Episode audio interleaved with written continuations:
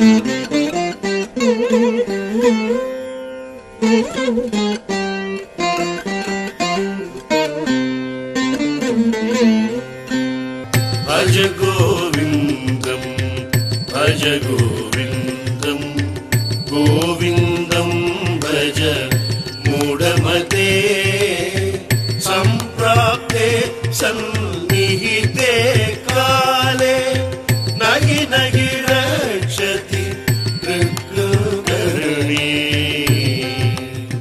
भज गोविंदम भज गोविंदम गोविंदम भज मूढ़मते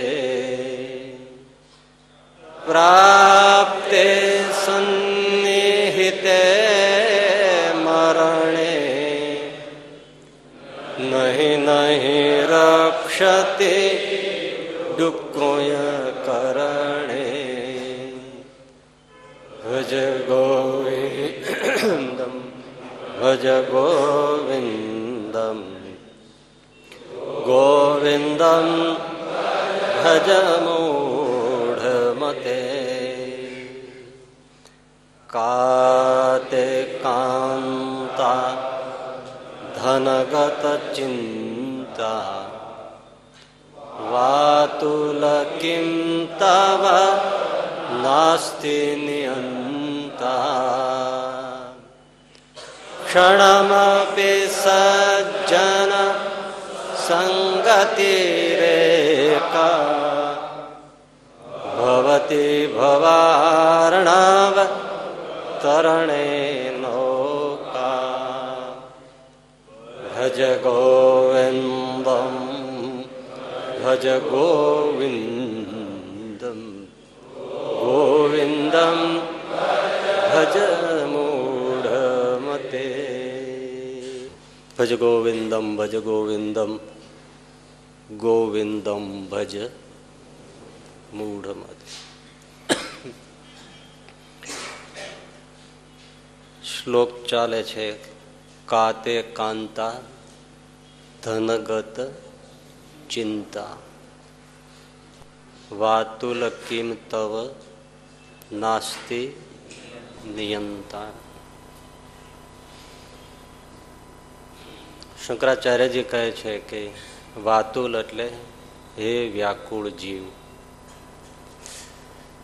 तू शा माटे स्त्री धन वगैरेनी चिंता कर्या करे छे। शुं कोई आ विश्वमां नियंता ईश्वर नथी? तारो कोई नियंता नथी?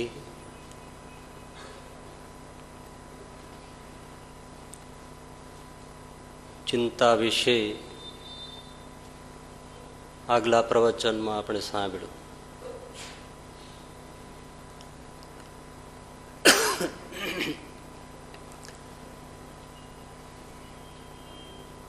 चिंता बहुज बुरी बला।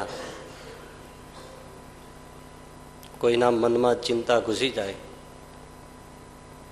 पछी ए ना बराबर जमी शके, ना बराबर सूई सके, कहीं फावे नहीं,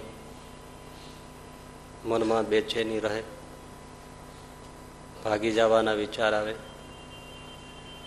आत्महत्याना पण विचार आवे अने घणा आत्महत्या करी पण ले। ये बधा चिंताना परिणामो छे। चिंता बे प्रकारनी छे। एक वास्तविक चिंता ने बीजी काल्पनिक चिंता।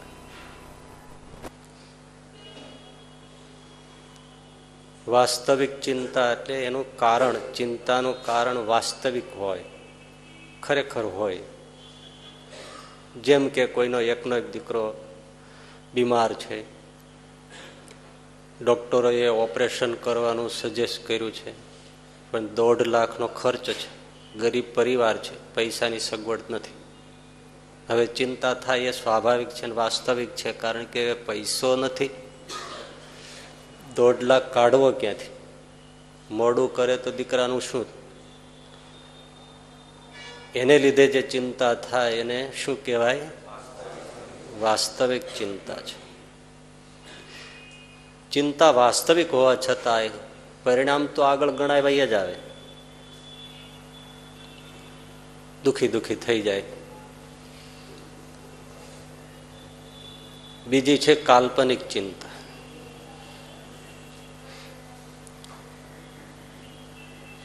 એનું કારણ કલ્પનામાંથી ઊભું થયેલું હોય.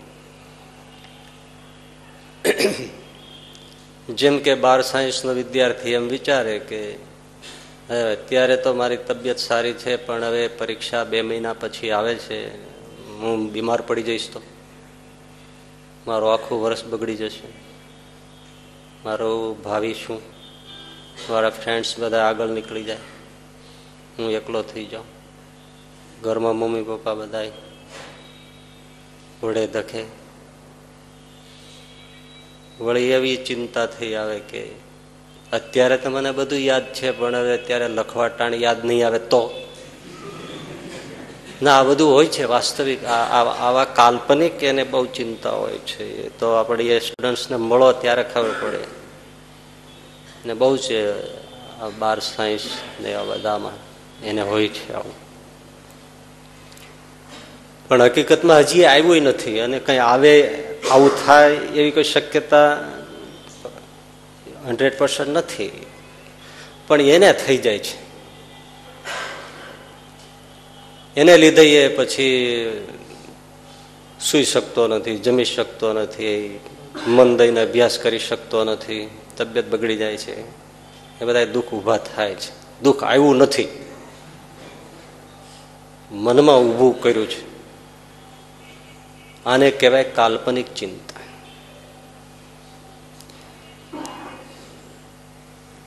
આ બે પ્રકારની ચિંતા એના કારણ સાત પ્રકારના છે. એ આપણે આગલા પ્રવચનમાં સાંભળ્યા.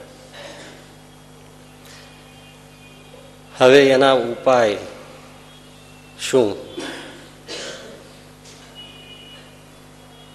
તો પહેલી વાત, ચિંતા છે ને એ બહુ સારામાં સારી ચીજ છે. ચિંતા ખરાબ નથી. કોણે કીધું?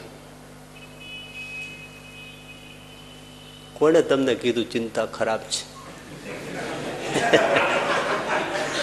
આ લઈ આવો એને. કોણે કીધું તો? ચિંતા બહુ સારી ચીજ છે. ચિંતા ન થાય તો ભૂંડામાં ભૂંડી બાબત છે. હા, ખરેખર. જુઓ, આ દેશના વડાપ્રધાન કોણ છે? મનમોહનસિંહજી છે ને. હવે એ આ દેશના પ્રજાના જાનમાલની ચિંતા ન કરે તો શું થાય? ના વિચારો. તમે કહેતા હતા ખરાબ છે. આમાં ક્યાં ખરાબ છે? ત્રાસવાદની ચિંતા ના કરે, ભ્રષ્ટાચાર ને બધા સ્કેન્ડલ્સ થાય છે એની ચિંતા ન કરે, લોકોના આરોગ્યની ચિંતા ન કરે, આંતરિક સુરક્ષાની ચિંતા ના કરે, ચીન, પાકિસ્તાન, બાંગ્લાદેશ એ વગેરેની સરહદોની ચિંતા ના કરે, ત્રાસવાદની ચિંતા ના કરે, તો આપણું શું થાય?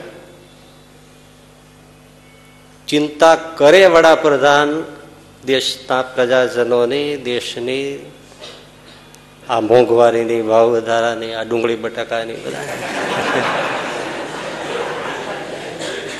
એ ચિંતા કરે. એ સારું કે ન સારું? કયો? સારું. જો એને ચિંતા થાય જ નહીં તો દેશની બહુ ભૂંડી હાલત થઈ જાય. એટલે ચિંતા તો બહુ જ સારામાં સારી ચીજ છે, હોવી જ જોઈએ, થવી જ જોઈએ. અમદાવાદના પોલીસ વડા હોય એ અમદાવાદની પ્રજાની કોઈ ચિંતા જ ના કરે. આ બધી ઘરફોડ, ચોરી, બૈરાઓના ગળામાંથી સોનાની સોનાની ચેઇન ચીલ ઝડપથી લઈ જાય છે, ગેંગસ્ટર બધા બાઇક્સનું બધું જે સ્ટન્ટ કરે છે, દારૂ, જુગાર, વ્યભિચાર, અડ્ડાઓ, આ તે બધું એની ચિંતા ન કરે. ખૂનની, હત્યાઓની, અપહરણની, તો શું થાય? કયો?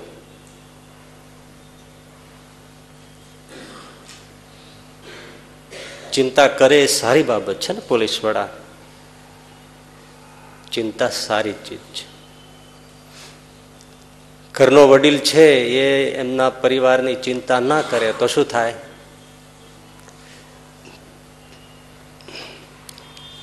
અમારા છોકરાઓનું ભવિષ્ય શું, એના ધંધા રોજગારનું, બે છોકરા છે તે બેને રહેવાના એક એક પ્રાઇવેટ મકાન હોય, આ બધી ચિંતાઓ ભણાવવા ગણાવવા આગળ સેટ કરવાની, એ ન કરે તો શું થાય? ઊભા વાહડા જેવાળા રખડે કે નહીં?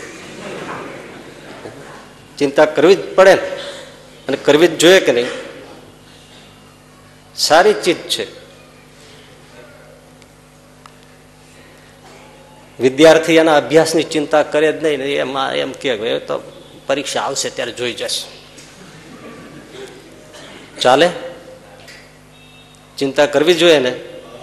તો ચિંતા ખરાબ છે તો પછી ભલા મારા સારામાં સારી ચીજ છે. આ એનો ઉપાય છે.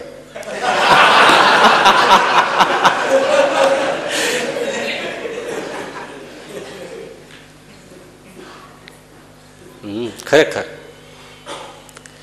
ચિંતા સારી ચીજ છે, બે શખ્સ સારી છે, પણ થોડો સમય માટે રહે તો જ સારી છે.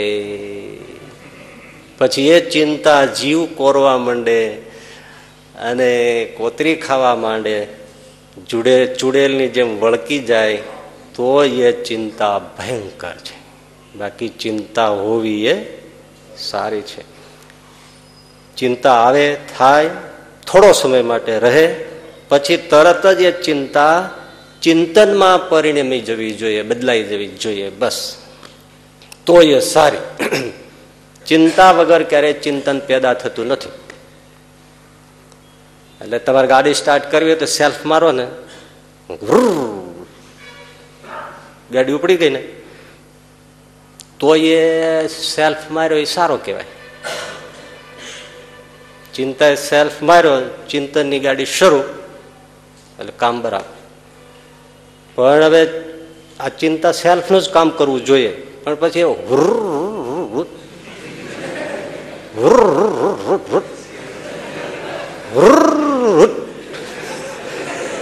હવે એમ થઈ જ રાખે ચોવીસ કલાક.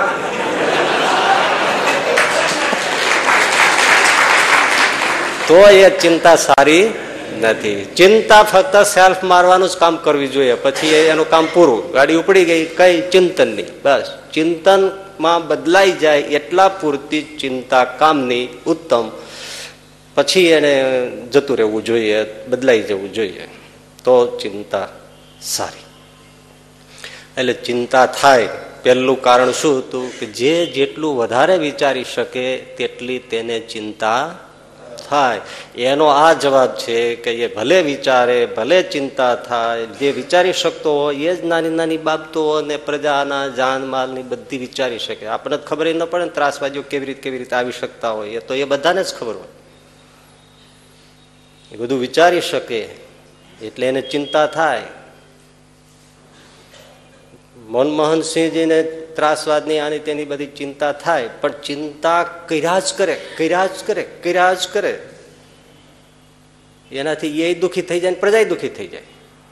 પણ પછી ચિંતાએ સેલ્ફ માર્યો એટલે તરત મનમોહન સિંહજીએ ચિંતન કરવું જોઈએ.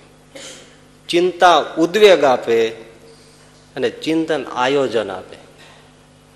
ચિંતન પછી એમાં લાગી જાય, આયોજન કરવામાં કહે, આંતરિક સુરક્ષા વધારો, સરહદ ઉપર લશ્કરને સજ્જ કરો, અદ્યતન અસ્ત્ર શસ્ત્ર લાવો, અણુ પરીક્ષણ કરો, એવા શસ્ત્રો વસાવો, હમ એવું એટલી પોલીસને સજ્જ કરો, એવા ખાતાઓની બદલી કરી નાખો, એવા અધિકારીઓને મૂકો, અમુક ડ્યુટી ફ્રી કરી નાખો, અમુકની ડ્યુટી વધારી દો, અમુક નિકાસ ઘટાડો, અમુક આયાત ઘટાડો.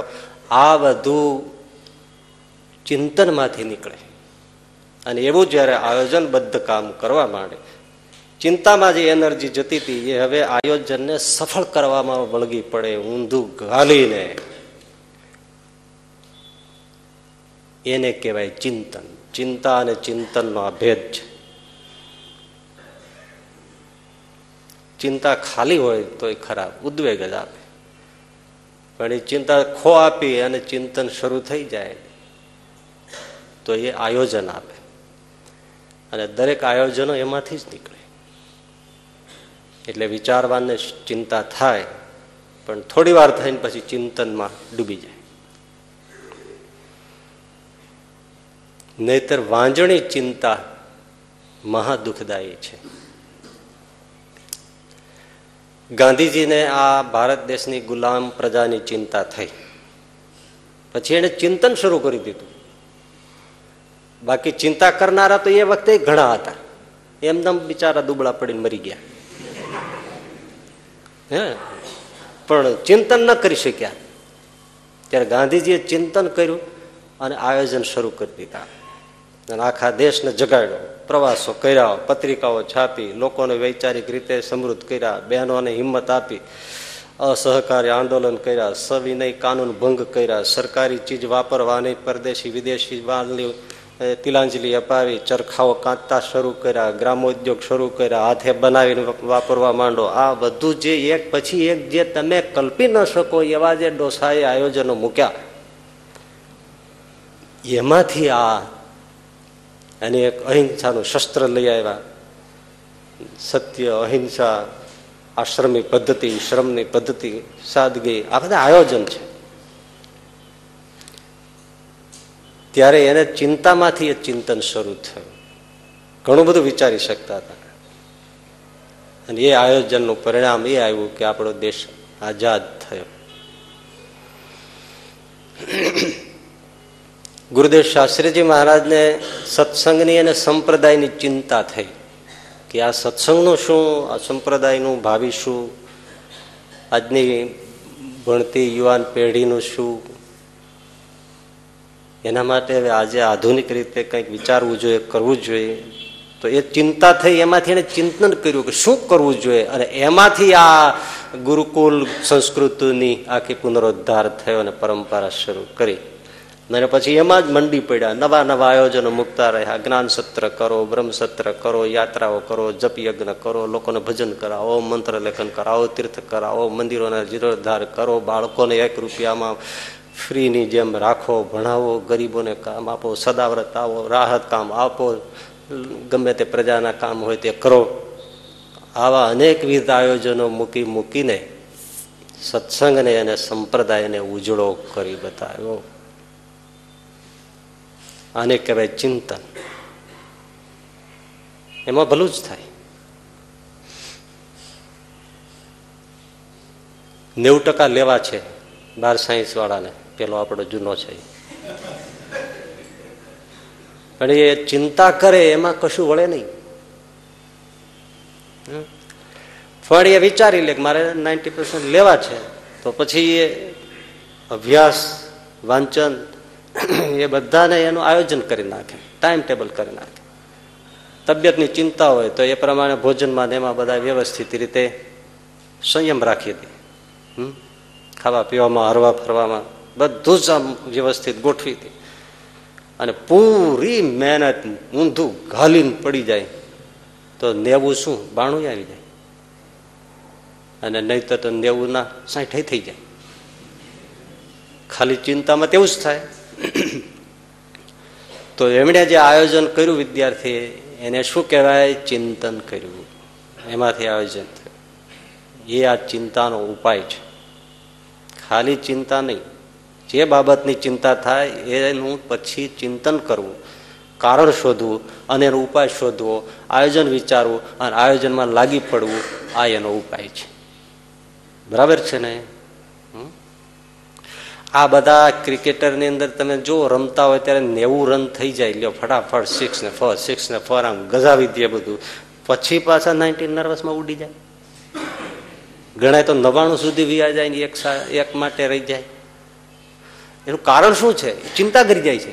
એ તો કોઈ બોલતા નથી, પણ તમે આમ અભ્યાસ કરો તો એને નેવું રને પંચાણું જેમ જેમ આમ પહોંચી ગયા પછી એને એમ થવા, આઉટ થઈ જાય તો આઉટ થઈ જઈશ તો તો થઈ જાય, બીજું શું થઈ જાય ને, થઈ જાય તો થઈ જાય, પછી બીજું શું થાય? હે? પણ એને ચિંતા કરી જાય છે, ચિંતાને પકડી રાખે છે. ઓહો, फास्ट बॉलर आयो, स्पिनर आयो, शेन वार्न आयो। मारी जो आ मैंने क्रिकेट में बहु कई खबर नहीं पड़ती हकीकत अँ हाथ मूकीने कहू छू हूँ कई जोत नहीं मैंने कई गमत नहीं आ बधु छापा मसाला वाँची तमने कई मजा आए। एम तो जे जे सेलिब्रिटीज हो बधाय विषे जाणी राखवू जोईए कारण के तमने कहेवा माटे।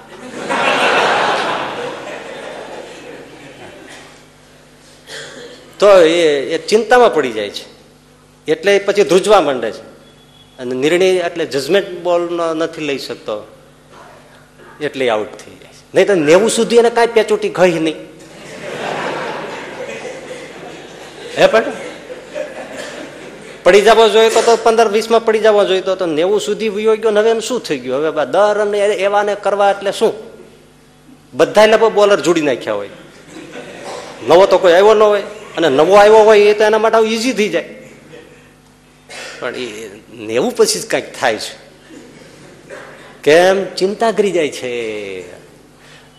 पण जे चिंता ने तरत चिंतन में बदली नाखे छे ए चीकी दे एनु चिंतन होय एटले तरत आयोजन करे बराबर छे कोण आयो छे हाँ एनी कई कई टेक्निक्स छे बॉल फेंकवानी बराबर आ त्रण प्रकारनी छे आम फेंकशे तो आ ग्राउंड में कोई ऊभो छे फील्डर में नहीं आ बाजू नाखो पड़े ताई कोई छे नहीं अरे पाछळ आ बाजू आम करीने आम भरीने ठोकी दीधो होय तो मयो जाय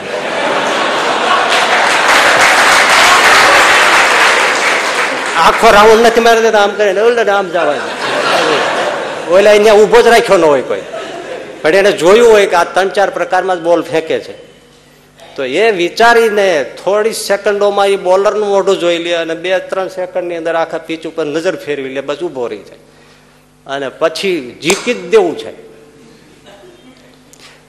એટલે આ ઓગણપચાસમી સદીમાં પેપરમાં હતું ને સચિન વારે વારે કેટલી વાર નાઇન્ટીનર્સમાં આઉટ થયો પછી એનો દીકરો છે કઈ રાહુલ કે શું છે ખબર નહીં અર્જુન એને કીધું કે પપ્પા તમે સિક્સ કેમ મારી નથી દેતા એટલે ઓગણપચાસમાં પછી એને દીકરાનું ધ્યાનમાં રાખ્યું બીજું વિચાર્યું જ નહીં વિચાર આવ્યો જ નહીં છોકરો બેઠો છે પેવેલિયનમાં ખબર નહીં સિક્સ જ મારી દીધી ધમાકેદાર થઈ ગયું અને તમને એમ છે પણ સચિન બહુ ચિંતા વાળો છે હા આ તો જાડું શરીર છે જલ્દી ઓગળતું નથી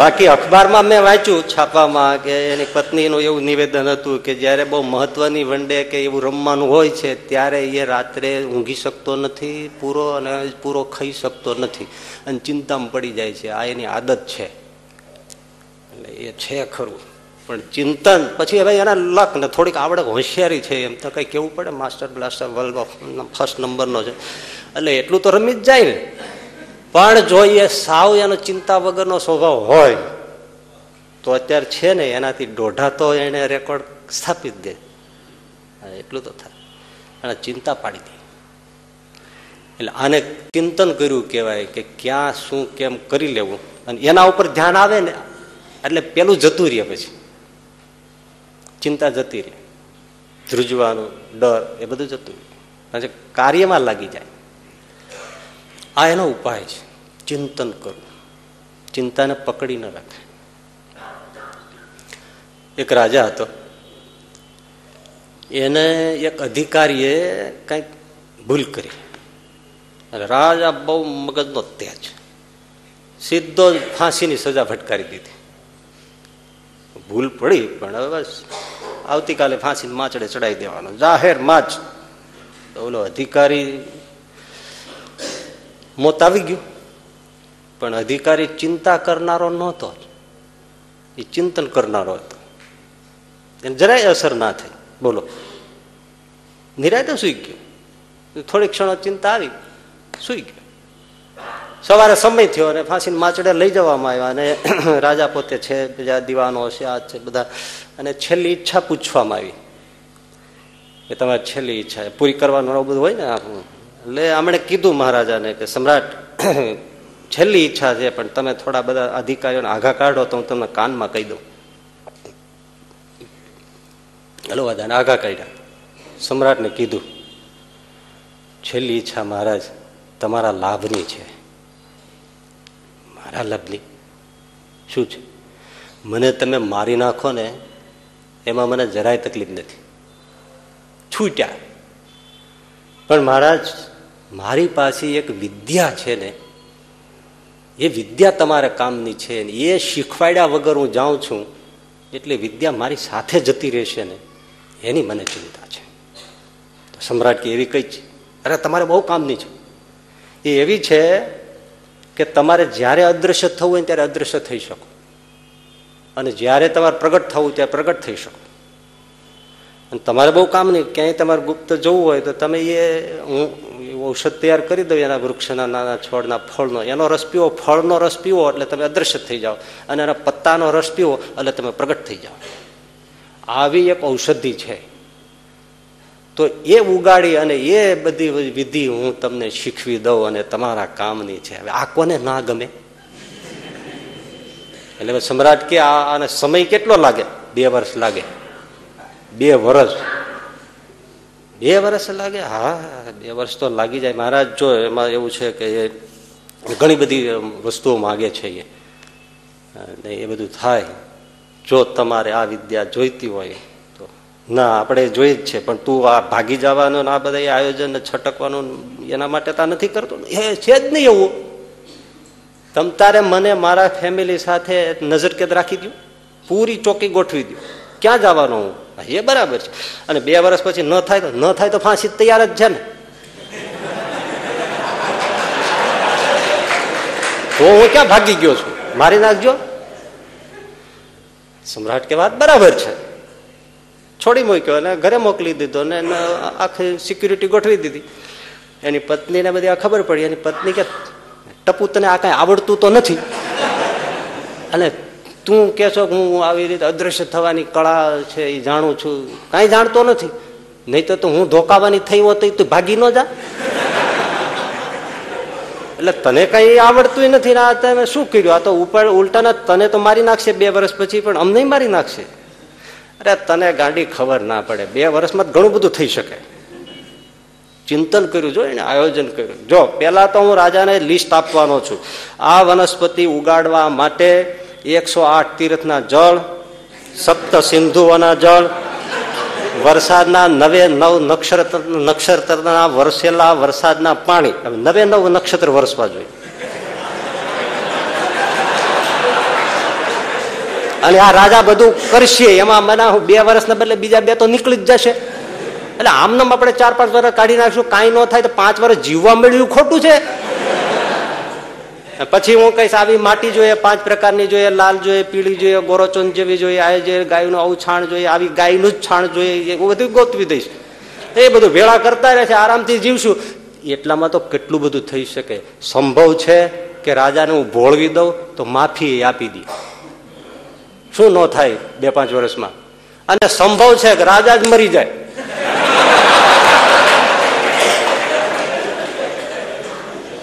અને સંભવ છે કોઈ બીજો રાજા ચડાઈ કરે તો આખું શાસન બદલાઈ જાય.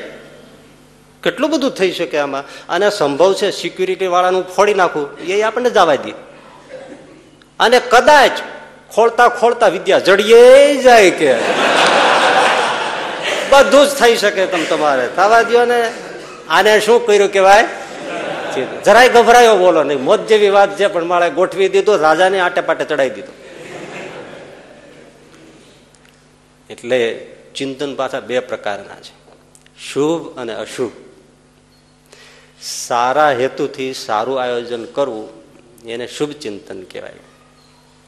અને અશુભ ચિંતન શું છે? કે પોતાના ધંધામાં કોઈ નડતો હોય કે કોઈ જગ્યાએ કોઈ નડતું હોય તો એની હત્યા કરી નાખવા સુધીની બધું જે ચિંતનના આયોજન આ ત્રાસવાદીઓ કરે છે એ અશુભ ચિંતન છે, એ વિનાશક છે.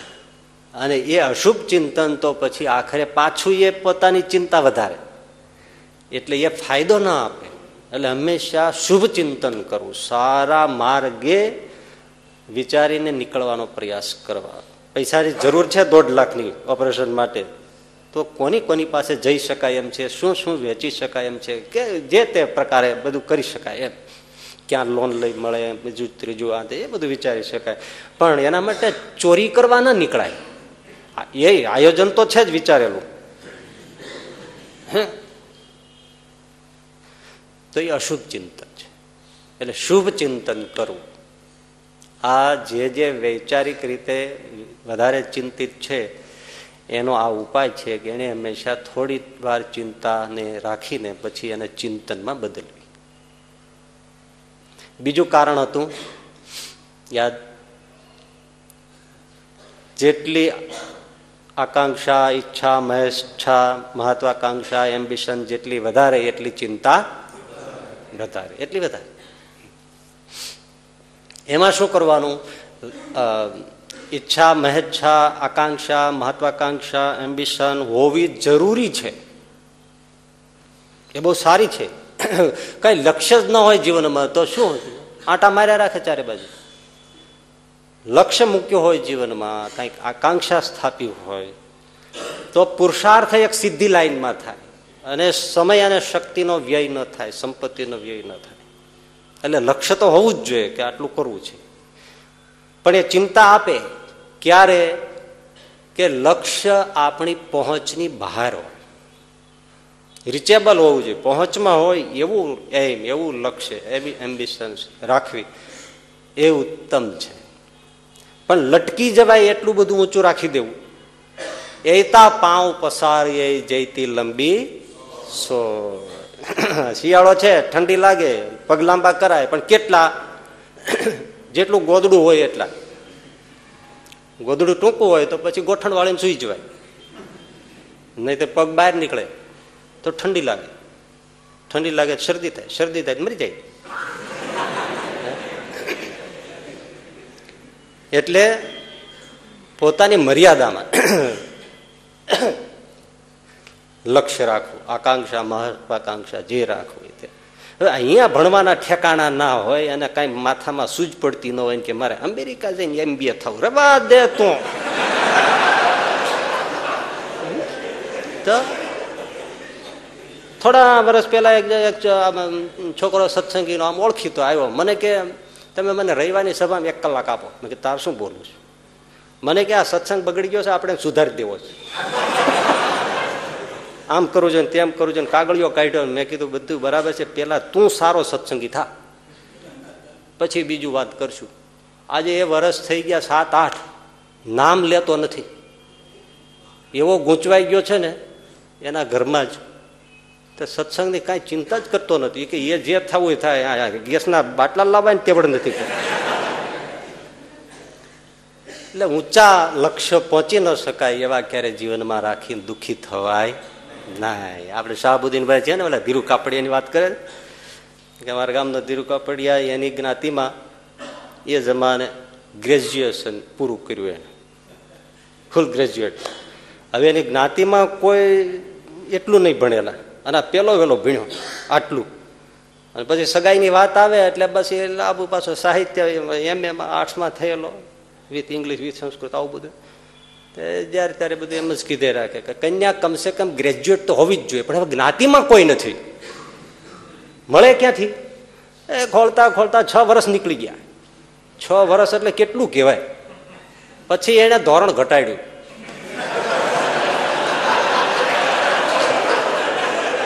કઈ વાંધો નહીં કે કન્યા કમસે કમ બાર ભણેલી હોય તો ચાલશે. હવે એ બાર ભણેલું ગોતે, પણ આને જોઈને ના પાડે.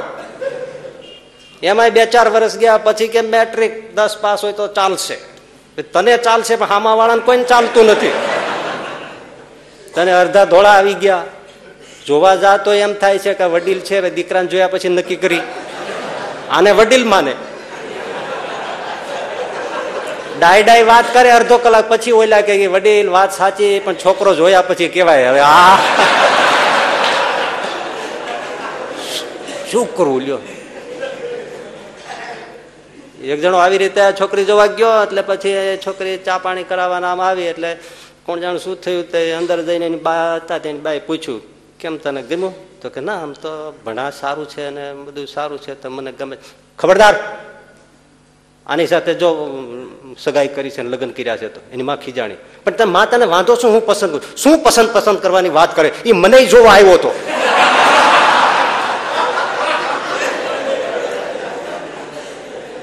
એટલે ઓલા પછી એસએસસી રાખ્યું, એમાં પાછા ત્રણ ચાર વર્ષ નીકળી ગયા, પછી કે પ્રાથમિક હોય તો ચાલશે. તો પ્રાથમિક ક્યાં એને મેળ પડે, હોય પ્રાથમિક વાળા ઘણા પણ હવે આને જોવો જોઈએ ને. અત્યારે એને બેતાલીસમું વર્ષ ચાલે છે અને એ એમ કહે છે કે કન્યાને અક્ષર જ્ઞાન હું આપીશ.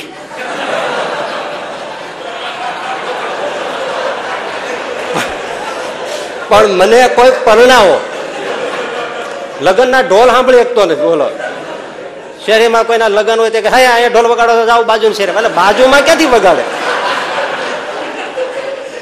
ઘડીક થાય રોવા મળે ને રોતા રોતા એના બાપાને કે તમે મારી વાંહે લીલ પરણાવશો પણ મને નહીં પરણાવો. કે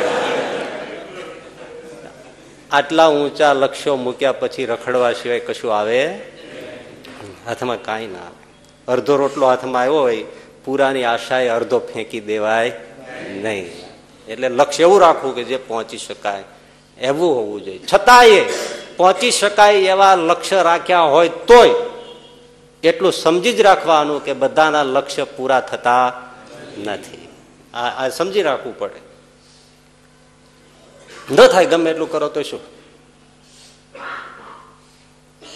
આ મનમોહન સિંહને લક્ષ્ય રાખ્યું જ નહોતું મારે પીએમ થવું છે.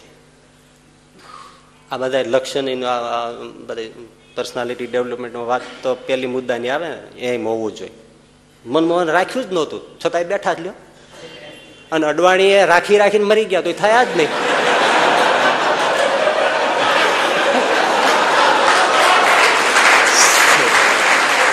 સામે બે છે, તમે જો એ થવાનો થયો નહીં, થવાના નહીં.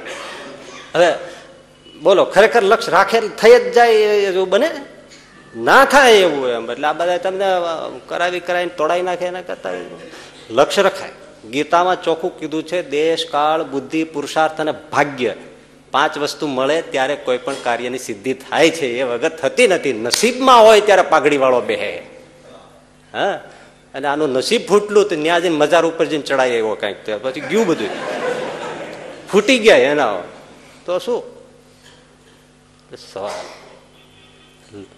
રાખ્યા હોય, સારા હોય, પહોંચી શકાય હોય. નાયબ વડાપ્રધાન થઈ ગયો, વડાપ્રધાન થતા વાર શું લાગે એને? પણ આટલાથી જ પહોંચતું નથી, પતતું નથી. એટલે વિચારી લેવું. આપણે પેલા શિયાળની વાત આવે છે ને કે ગ્રેફસાર શાળ, બસ પછી મોજથી પૂછડી પટપટાવતું જતું રહ્યું. ન પહોંચાડો તો કઈ નહીં, જવા દો, હાલો. શું કહેવાનું? દ્રાક્ષ ખાટી છે યાર, આપણે જવું જ હોય અમેરિકા. ન જવાય તો કે બગડી જવાય, ના જવાય જ નહીં. દેશ સારો નહીં, આ દેશ જ ઉત્તમ છે. હ, એ વાત સાચી. આપડે કોઈ કાળા હોય ને એને કે તમે કાળા બહુ છો, તો કે ધોળા તો ગધેડાય હોય. હે સાલો, એક આવડો ટાબરિયો છોકરો એક દુકાને આવીને ઉભો રહ્યો. હવે દુકાનદાર હતો ને કાળો કિટોડા જેવો, તે એની સામે ટગર ટગર જોવે આમ. એટલે ઓલો દુકાનદાર કે શું બેટા તું જોવે? હે અંકલ, ગોરા થવાની ક્રીમ આવે છે તમારે ત્યાં મળે છે? તો કે મળે છે ને, તો લગાડતા હો તો.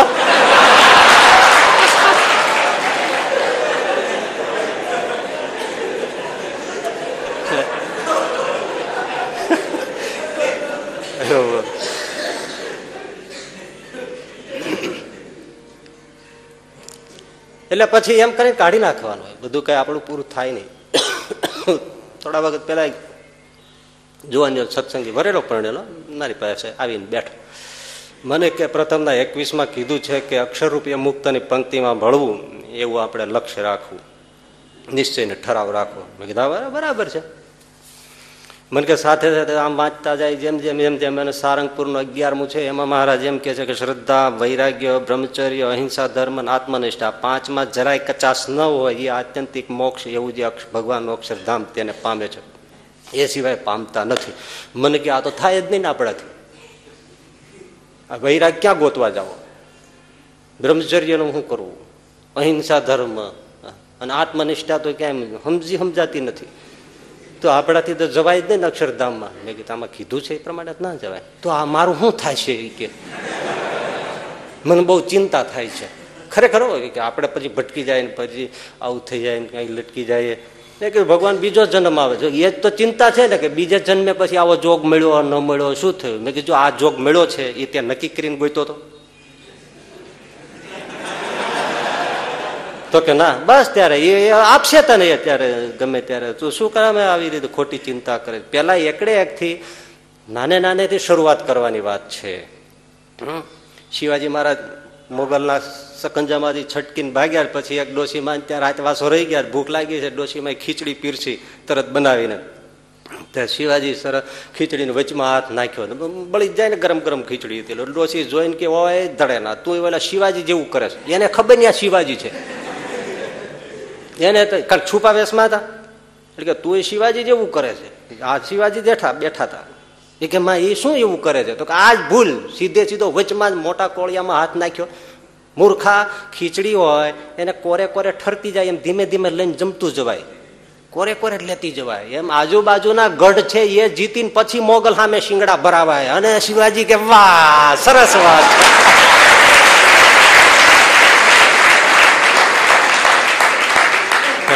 તો સીધો હાથ ગોલી ઘોસી દો મોટા એમ પકડીને, સીધું અક્ષરરૂપ પત્નીમાં ભળવું છે મુક્ત અમે સાચી વાત છે, પણ હવે એમ સીધી સીધું થોડું કરી જવાશે.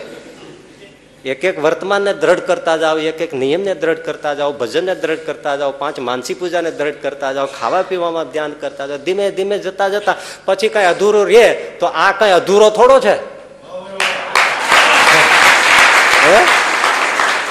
દાન જ સારી હોવી જોઈએ તો બધું થાય.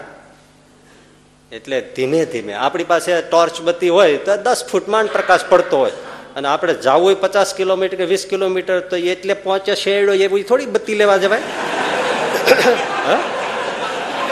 અરે ઠેઠ પચાસ કિલોમીટર જાવ એવો બતોલ આપો મને, એવો બતો એવો બતો તો આવે જ નહીં ને. અને એવો બતો આવતો હોય તો પચાસ જણા તો ઉપાડવા વાળા જોઈએ, તો પછી તમારે રેલવેની એન્જિન લઈને જવું પડે. પણ બે ફૂટની એક સેલની નાની બત્તી હોય, પાંચ ડગલા પ્રકાશ પડતો, પણ તમે જેમ હાલો એમ પ્રકાશ આગળ હાલે અને હાલતા હાલતા તમે ડેસ્ટિનેશન એમ ધીમે ધીમે થાય. વચનામૃતમાં જ મહારાજે કીધું છે વાસના ટાળવી. ઘણા ગ્રહસ્થો આ પ્રશ્ન કરતા હોય છે, સામે એમાં નિર્વાસનિકતા હોય તો બહુ કઠણ છે આ બધું સંસારમાં રહીને. પણ ધીમે ધીમે બધું થાય. જેને ઈરાદો સાચો હોય ને અને ધીમે ધીમે નિવૃત્ત થઈ જાય. પણ જેનો ઈરાદો સારો જ ન હોય અને એમ માને કે અમે તો ગ્રહસ્થ કહેવાય, અમારે બધું જ પેલાઓ છે, તો એ ક્યારેય એસી વર્ષે ન નિવૃત્ત થાય. એટલે ઈરાદો સાફ હોય તો કમસે કમ એકાવને પહોંચે ત્યાં વનમાં પ્રવેશ થઈ જાય એ હોવું છે. એટલે જે લક્ષ્ય બાંધ્યું હોય એમાં પણ ધીમે ધીમે ધીરજપૂર્વક આગળ વધે તો લક્ષ્ય પાર થાય અને ચિંતાનું કોઈ કારણ રહે નહીં. બીજું ત્રીજું, જેટલી જવાબદારી વધારે એટલી ચિંતા વધારે. જવાબદારી હોવી જ જોઈએ દરેક માણસને, ન હોય ને તો કાંઈ ને કાંઈ રિસ્પોન્સિબિલિટી લેવી જ જોઈએ. કારણ કે જવાબદારી જ માણસને ઘડે છે, જવાબદારી જ માણસનો વિકાસ કરે છે, જવાબદારી જ જીવનને સાર્થક બનાવે છે. માટે કાંઈ ને કાંઈ પણ માથે જવાબદારી લેવી જ જોઈએ, જવાબદારી જ ઘડે. પરંતુ જવાબદારી સાથે ચિંતા આવે છે એ સ્વાભાવિક છે. એમાં એટલું જ છે શું કે તમે એટલા બધા જવાબદારી વધારી દો કે તમે કશે પહોંચી ન વળો તો પછી ચિંતા મૂંઝવવાની છે. કેટલાય ધંધાઓ વિસ્તારતા જ્યાં જાય ત્યાં એક નવો શરૂ કરીને આવે. અને એ ઉપરાંત તો પાછું કેટલીય વાળી સંસ્થાઓમાં ટ્રસ્ટી પદ બે ત્રણમાં હોય, બે ત્રણની અંદર પણ સલાહકાર બોર્ડમાં હોય, બે ત્રણ જગ્યાએ વાળી મેમ્બર હોય, ત્રીજી જગ્યાએ વાળી કાંઈનું કાંઈ એવું કેટલી જગ્યાએ અમને પથરાઈને બધા માલ મરતબા એમાં ગૂંચવાઈ જાય તો પછી એને ચિંતા ચિંતાઓ પારાવાર થવાની છે. હા, પહોંચી શકતા હો તો એના માટે સહજ છે, પણ નથી પહોંચી શકતા. આ તમે રબર બેન્ડ હોય પેલી રિંગ રબરની, એમ એક પેન્સિલ નાખો, બીજ નાખો, ત્રીજી નાખો, ચોથી નાખો, પાંચમી નાખો, પછી આમ ટાઈટ થઈ જાય ને તંગ થઈ જાય. પછી કે બહુ ટેન્શન છે તો પેન્સિલ કાઢી નાખો ને થોડીક, ઓછું થઈ જાય. શું જોઈએ છે? શાંતિ જોઈએ છે કે રખડપટ્ટી જોઈએ છે? એ બેમાંથી નક્કી કરીને થાય. તમે વિચાર કર્યો તો વધારે જ ન જવાય. ઘણા તો નિવૃત્ત થાય પછી ક્યાંય ને ક્યાંય સંસ્થાઓનો ટ્રસ્ટીઓ થવાનું બહુ રાખે. તો નિવૃત્ત શું થયા? હા, સારી સંસ્થા હોય તો ત્યાં થાય, કરી બધી બરાબર છે, પણ એકાદમાં પછી ભજન કરીએ, ધ્યાન કરીએ, સેવા કરીએ, આવું બધું. ઓલું ચિંતામાં જ વયા જાય તો દુઃખી થઈ જવાય. સાચી વાત છે ને. માટે જવાબદારી એટલી કે જ્યાં પહોંચી શકાય એટલી જવાબદારીઓ લેવાય, અને જવાબદારી હોય, પહોંચી શકાય એવી હોય, તોય ચિંતાઓ ક્યારે વધી જાય? આવડત પૂરી ન હોય તો ચિંતા વધી જ જવાની. આવડત હોય અને આળસ કરે, કામનો ભરાવો કરી જાય, ફાઇલોનો ભરાવો કરી જાય, પણ રોજે રોજનું ડે ટુ ડે નું કામ ફિનિશ કરી નાખે. વાણિયો જેમ મહારાજ વચરામાં કીધું, રોજનું નામ લખી નાખે, એમાં રોજે રોજનું કામ પતાવીને પછી સૂવે, એને ચિંતા થાય. એટલે ક્યારે કાર્યમાં, કામ કરવામાં કોઈ દિવસ આળસ કરવી નહીં. જેટલું જે દિવસનું જેટલું પતું એટલું પતાવીને પૂરું કરવું. પછી જાજુ ભેળું થઈ જાય તો પછી ક્યાંય પહોંચાય નહીં, ને પછી ચિંતાઓ થાય. પછી જો ના ઘણા નથી, લગભગ કારીગરોએ આવું જ હોય. પછી કેટલાયને આ ખોટા જવાબ દીધે જ રાખે, થાકે કાળો કકળાટ થઈ જાય, ઘરે રહેવાય જ નહીં, રસ્તા ઉપર આમથી આમ રી ભેળું કર્યું તેને. માટે જવાબદારી હોય, પણ જવાબદારીને આવડતપૂર્વક, આળસ ખંખેરીને, પહોંચી શકાય એટલી એવી જવાબદારીઓનો નિભાવ કરે. છતાં પણ સાંભળી લ્યો, જવાબદારી આખરે જવાબદારી છે. ચિંતા કરે કરે ને કરાવે કરાવે ને કરાવે, એને તો જવાબદારી કહેવાય. જવાબદારી શું? જવાબ દેવો પડે એને જ, કોઈ પણ જવાબ દેવો પડે, એ ચિંતા કરાવે. ત્યારે પણ એક બહુ જ મહત્વની વાત, કોઈ પણ નાનું કાર્ય કરશું ચિંતા ન આવે એવું બને? કોઈ પણ એક નાનું કાર્ય લ્યો તમે, હે ભાઈ, થાય ચિંતા તો આવે જ. એક જણો છે ને, બહુ મોટો ઓફિસર હતો. પછી ઓફિસર ઘરે આવે, એટલી મજાની વાત છે, ભણેલા ગણેલા સમજે ને, એને તો બહુ સમજવા જેવી છો, કારણ કે ભણેલા ગણેલા વધારે ચિંતા હોય. એટલે એ બહુ મોટો ઓફિસર માણસ, કેપેબલ, પણ બધા ખાતા હોય એવા, ચિંતાઓ એટલી જળોની જેમ બધા પ્રશ્નો આવતા હોય. પણ ભાઈ એ શું કરે ખબર નહીં, ઘરે આવે ત્યારે એના ઘરના આંગણામાં બૂટ ઉતારે ને, ત્યાં જ એક ઝાડ, તે એ વૃક્ષ પાસે જાય અને વૃક્ષ ઉપર આમ કાંઈક કરે અને ઘરમાં વયો જાય. પછી સવારે પાછો અગિયાર વાગે ઓફિસે જવાનું હોય ત્યારે નીકળે, વૃક્ષ ઉપર કાંઈક આમ કરે અને ઓફિસે વયો જાય. આ એનો રોજનો નિયમ. બસ એની પત્ની પૂછે તોય કહે નહીં, બીજો કોઈ પૂછે તોય કાંઈ નહીં કહે, અને એવર ફ્રેશ હો. જવાબદારીઓ કેટલી એટલી, કોઈ દિવસ ચિંતા ને કાંઈ નહીં. બસ એવું મજાનું કામ કરે. પછી એનો એક ફ્રેન્ડ મિત્ર જોઈ ગયો કે આ શું છે, તો કે એ બધું રહસ્ય છે. તો કે મંત્રતંત્ર છે? તો કે એક રીતે તો મંત્રતંત્ર જ છે. તો ભાઈ આ શીખવાડ ને અમને, તો અમને કામ લાગે ને, આ બધી ચિંતાઓ આગી જાય. તો કે આ એ શીખી જવા જેવો તો છે જ, આ મને કોઈએ શીખવો નથી, મેં આ મંત્ર મારી મેળે શોધ્યો છે એવો. તો કે હા. તો શું છે એ? ઓફિસે હોવ એટલે ચિંતાઓ તો ઘણી હોય, કેટલી જવાબદારી, કેટલી માથાકૂટ. પછી ત્યાંથી હું ઘરે આવું એટલે આ ઝાડ પાસે હું જાઉં, ચિંતાની જે જોળી છે ને એ ઝાડ આરે ટીંગાડીને ઘરમાં વયો જાઉં, અંદર એક પણ ના લઈ જાઉં. બસ ઓફિસ ઓફિસમાં, ઘર ઘરમાં. ઘરમાં હું વિચારું જ નહીં. કેટલી સારી વાત, એ ઝાડ મેં ટીંગાડી દઉં ચિંતાની જોળી. આમ કરું છું ને, આમ ઉતારીને મૂકી દઉં, અને સવારે જયારે તૈયાર થાવ ત્યારે પાછો જોળો લઈને મગજને ચાલુ કરું. ત્યાં સુધી ઘરમાં એક પણ વિચાર ના કરું કે ઓફિસમાં શું છે. ઓફિસ ઓફિસ ને ત્યાં ઘર ઘરનું કામ. જોવો એની ટેકનિક, કેટલો માણસ સમજુ. એ વગર આ ના થાય. આપણે તો શું છે, ચોવીસે કલાક ચાલુ રહીએ છે. વિચારો, ઉઠ્યા નથી, ગોદડું આઘું કર્યું નથી, ત્યાં તો ઓલું ડોકું કાઢ્યું જ હોય. આપ તરત શરૂ થઈ જાય. લો, ઉઘરાણી યાદ આવે, પેલાનું યાદ આવે, આનું યાદ આવે, જમીનના પ્લોટ યાદ આવે, અહીં ફેક્ટરીનું યાદ આવે, આ આવે, વેચાણનું આવે, પેલું આવે, લગ્નનું આવે, ફલાણાનું આવે, જોવા જવાનું આવે, બધું બધું બધું કેટલું કેટલું આવે. અને એ વિચારમાં વિચારમાં ટ્રુથ કેટલું ઘસી નાખે ખબર ના પડે. એટલે અળગું નથી કરતા આવડતું. એટલે જવાબદારી હોય, પણ જવાબદારીને અળગી કરવાની પણ એક બહુ મોટી કળા છે. મૂકી દેવું.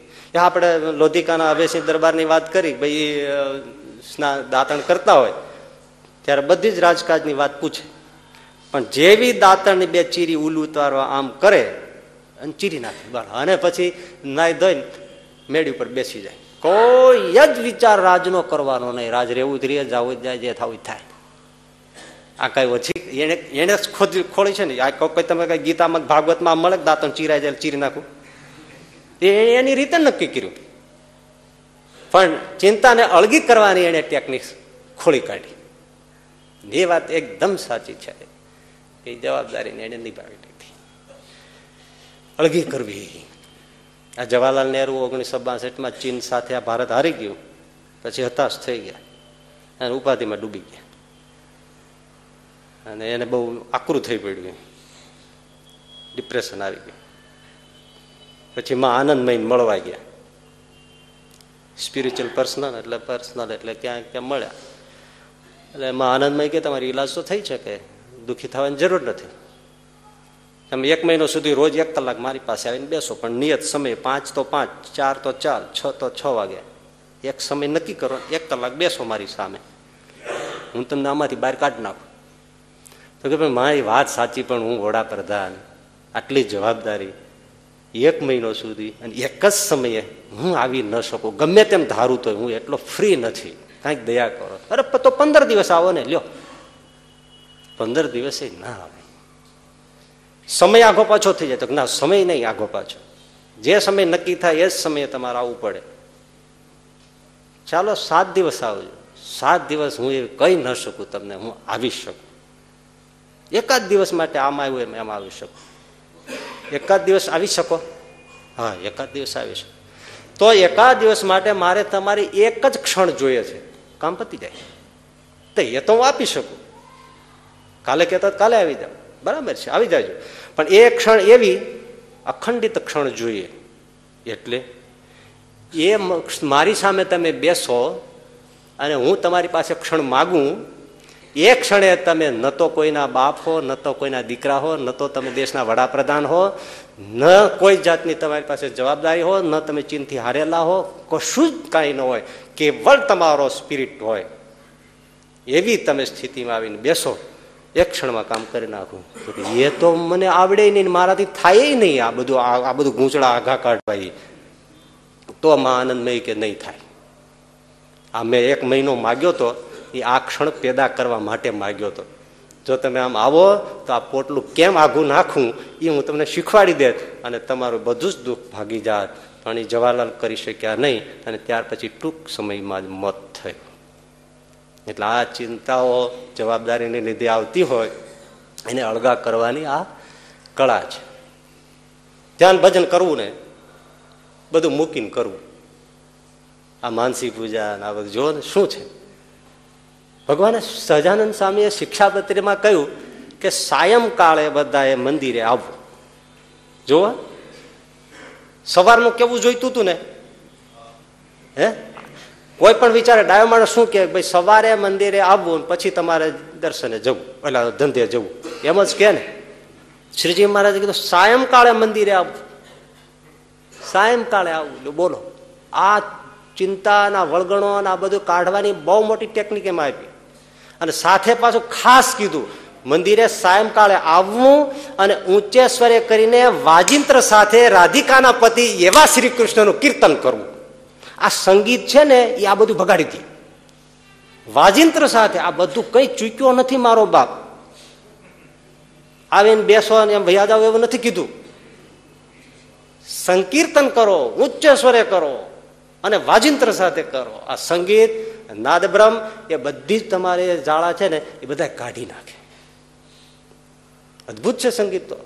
આ સંગીતના શોખીન હોય, સંગીત વગાડનારા હોય એ બેસી જાય પછી રાત ક્યાં જાય છે એ ખબર ના પડે. બોલો આ નારાયણ સ્વામી ભજની વયા ગયા તો એ મુંબઈ ગયા હતા અને એમાં રેકોર્ડિંગનું એનું હશે એક પરિવાર એમનો બહુ ચાહત, ત્યાં ઉતર્યા છે બંધેલી વાત. હવે ત્યાં પહોંચ્યા ને એમાં એને તાવ આવી ગયો.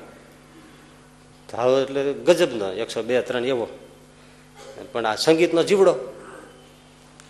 એટલે એ જેને ત્યાં ઉતરતા એ પરિવારમાં એ દીકરા દીકરી સંગીત જાણે, નાના નાના હોય તો. એટલે પછી કીધું એનો એક દીકરો છે એને કે તું બેસ અને મારું હાર્મોનિયમ વગાડ, હું સૂતો સૂતો સાંભળું. એટલે પેલા એ પછી હાર્મોનિયમ એ વગાડીને આમ શરૂ કર્યું. પછી થોડું ઘણું એકાદું ગીત ગાય ને આ ગાય ફેર તો પડે ને, એ પેલો ધાબળું ઓઢ્યું છે આગું નાખીને કે લાવ બેટા મારી પાસે, અને એને ઉપાડ્યું. ઉપાડ્યું તો ઉપાડ્યું એકસો ને ત્રણ તાવમાં સવારો સવાર ગાયું. ક્યાં તાવ ને શું માંદગી ને શું, હા મારે અલ્લાહ જાણે. બોલો, આ રવિશંકર મહારાજ અત્યારે નેવાસી વર્ષે પહોંચ્યા છે, પણ બેસાડી દો તારે સિતાર પકડાવવી પડે, આમ કરાવવું પડે, ટેકો દેવો પડે, ક્યુ ભરાવવું પડે, આમ ના થાય છે મને દડીને પડી જાય. પણ એ જ્યાં આંગળી અડાડે ને શરૂ કરે ત્યારે અઢાર વર્ષનો છોકરો હોય એવી ચપળતાથી વગાડવા માંડે. એટલે સંગીતમાં તાકાત છે, એટલે તો સામવેદ સંગીતમાં છે. પણ આપણે તો એમાં ટેન્શન ગાલી દીધું છે. તમે જો આ ધૂન કીર્તન થતી હોય ને તો એ વાતું કરે પછી કઈક મજા આવે. આ બધું ક્યારે પૂરું થવાનું છે નથી. લગભગ આ કીધું છે મંદિરે આવવાનું, પણ બધા કોઈ કીર્તનમાં કોઈ નથી આવતા. અને આવ્યા હોય ને તો એની એના વિચારમાં જ હોય, ઓલું ઝાડું આઘું મૂકે, ધૂનમાં તાળી પાડે ને બેઠે રાખે, આમ જોઈ રાખે, બસ આ બધા ધૂન બરાબર કરે છે ને જોઈ રાખે, આમાં કઈ થાય નહીં. આ રમત ગમત છે એ આ બધા ટેન્શન ને ચિંતા ને આ બધું છે એ આઘા કાઢવા માટે શોધ છે ને બધી રમત ગમતો. પણ અત્યારે મોટામાં મોટું વધારે ભયંકર ટેન્શન આવી ગયું હોય તો એ રમત ગમતમાં જ આવી ગયું. જો રમતો હોય એ ટીમ તો આખી ટેન્શનમાં હોય જ, પણ એને માનનારો આખો દેશ ટેન્શનમાં હોય, ટીવી સામે આમ થજડ થઈ ગયો હોય, અને ઘણા ટીમ હારે તો આ મરી નથી જતા, એટેક આવી જાય. બોલો, આનાથી મોટું ટેન્શન કયું? હાર્ટ એટેક આવી જાય. થોડા વખત પેલા સુરતમાં આડો પડી ગયો હતો, એક વાર મુંબઈમાં આડો પડી ગયો હતો. આડો એટલે ગયો એમ, કેવું કેવું કહેવાય લે યાર. હે, બહુ વખત પેલા કાંઈક ખબર ને શારજાહની ક્યાંક રમતા હતા ને એમાં કંઈક મને થોડું થોડું યાદ છે કે મિયા દાદા કંઈક એક છેલ્લે સિક્સ મારી હતી ને એવું કંઈક હતું. તો એ વખતે કાંઈ દરવાજામાં દોડતો દોડતો એક જણો આવ્યો હતો, અરે ભગત હતા, શોખ તો હોય પણ આવીને આમ જોઈ દોડતો દોડતો આવે, શું છે? બા ઠાકોરજી ને દર્શન કરવા પ્રાર્થના કરવી છે. આમ શું છે? પણ એ એટલો બધો ટેન્શનમાં એ આવી ગયો. હવે એ એના ક્યાં ભાણિયા માસીને ભાણિયા છોકરા બધા રમતા. રમત ગમત ટેન્શન કાઢવા માટે છે, એની જગ્યાએ આ ટેન્શન એના ઉપર જ ભરપૂર. એટલે આપણે કોઈ વસ્તુને શુદ્ધ રહેવા દેતા નથી, પછી ક્યાંથી ચિંતા જાય. માટે થોડું પોટલું આઘું મૂકવાની એક ટેકનિક છે, તો જવાબદારીમાં રહેવા છતાં એ એટલે નાની મોટી હોબી આ બધી છે ને, કંઈક એને શોખ હોય તો એ જરૂરી એવું કહે છે. વિદેશીઓમાં થોડું ઘણું એવું ખરું, છ વાગે તમારે જાઓ ને દુકાન કે ઓફિસ કે બંધ થાય એટલે છ એ શટર પડી જ જાય, પછી તમે લાખ રૂપિયાનો માલ લેવા જાઓ ને તો કે કાલે આવજો, ખરું કે નહીં? પછી આપે નહીં તમને. અને આપણે તો ધંધો હાલતો હોય ને તો અગિયાર વાગ્યા સુધી બેસે, છોડે જ નહીં. આપણે કહીને શુક્રવાર આવે, સ્વામીજી હમણાં જ ધંધો ખુલ્યો છે, રાત્રે જ હોય છે, બોલો, છૂટે જ નહીં તમારે. એટલે આ આ જવાબદારીઓ એમાંથી આવેલી ચિંતાઓ પરેશાનીનું કારણ છે, પણ આગું કાઢતા આવડે તો કશું થાય નહીં. પછીનું કારણ છે આસક્તિ હોય ત્યાં ચિંતા થાય. છોકરા છોકરી, દીકરા દીકરી, ઘરના પરિવાર, તો એની બધા એની ચિંતા થાય. આસક્તિ છે એ જ છે, એટલે એ બહુ સ્વાભાવિક છે. છોકરા દૂર હોય તો ચિંતા થાય. છોકરો અત્યારે આવા બધા વાતાવરણમાં ભણવા જાય બહાર તો એમ થાય કે એને કોઈ બગાડી નાખશે, ક્યાંય કોઈ બગાડી જશે, કોઈ લઈ જશે, એની સાથે કોઈ ખરાબ કાંઈ વર્તન કરશે કે અકસ્માત થશે, કેટલી જાતની ચિંતા થાય. એના વરાવા પરણાવે ચિંતા થાય, સમય મળી જશે કે નહીં મળે, સારું મળશે કે નહીં મળે, હાલશે કે નહીં હાલે. બહુ બહુ કારણ કે હેત છે એટલે સ્વાભાવિક છે, આ બહુ સ્વાભાવિક છે. દીકરા દીકરી પરિવારને આ ચિંતા થાય તો જેને હોય ને હોય એને જ ખબર પડે. હે, છોકરો બહાર નીકળે, નાનો હોય ને સ્કૂલે જતો હોય તો ચિંતા થાય કે સાજો નરવો આવશે કે નહીં. અને એમાં થોડું ઘણું મોડું થાય તો હેત હોય ને તેનો સ્વભાવ છે, હેતનું લક્ષણ આવું છે, મોહનું હેતનું. એ સારું ન વિચારી શકે. છોકરો અડધો કલાક મોડો આવે તો માવતર કોઈ દી એમ ન વિચારે કોઈ ટોકીજમાં ગયો છે, ક્યાંય આડો નહીં પડી ગયો હોય ને, ક્યાંય અકસ્માત નહીં થયો હોય ને, કે ખોવાઈ નહીં ગયો હોય ને, આવી જ ચિંતાઓ થાય.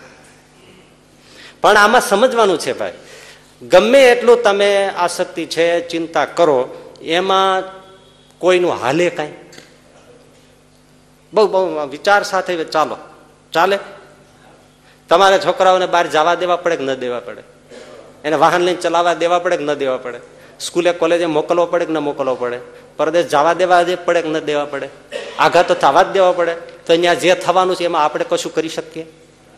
એટલે આમાં કીધું કે એનો અર્થ શું ચિંતા કરવાનો. એટલે પછી વાતુલ શબ્દ, આગળ શું આપણે વાતુલનો અર્થ કર્યો હતો? વ્યાકુળ જીવડા, વ્યાકુળ ચિત્તવાળું. ત્યારે વાતુલનો બીજો અર્થ છે અરે વાયડા. શંકરાચાર્ય કે વાયડા તને એમ છે કે હું આ બધું કરું તો આ બધા હરખા રે ને હરખી રે ને હરખા જીવે, આ બધાનું તો ગોઠવાય. એ વાયડા થામા, વાયડો થામા, તારું આમાં કશું ચાલતું જ નથી, માટે ચિંતા મૂકી દે. શું કોઈ ઈશ્વર નથી? અને તારો કીધું તવ નિયંતા નાસ્તી, તારો કોઈ ઈશ્વર નથી એટલે તું ઈશ્વરને શરણે હજી ગયો નથી. ઈશ્વરનું ધાર્યું થાય છે, ભગવાનનું ધાર્યું થાય છે, તું માથા પછાડીશ ને તોય તું કાંઈ નહીં કરી શકે. કરતા હરતા કોણ છે?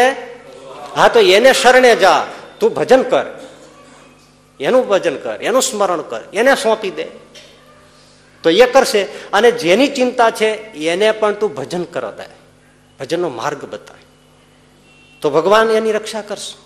જે આપણા અમેરિકન જયમીન બેઠો છે એને હમણાં હમણાં બે ભયંકર એક્સિડન્ટ થઈ ગયા અમેરિકામાં.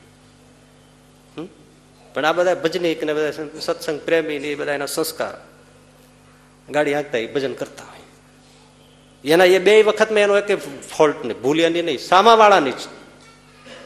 સામાવાળા એને ગાડી ફટકારી દીધી, એટલી જોરથી ગાડી ફટકારી એરબેગ નીકળી ગઈ, તો એરબેગ એને અડી નહીં, ચશ્મા નીકળીને ડેસ્ક ઉપર જતા રહ્યા, એને કશું ના થયું, ગાડી આખી આ ફેલ થઈ ગઈ.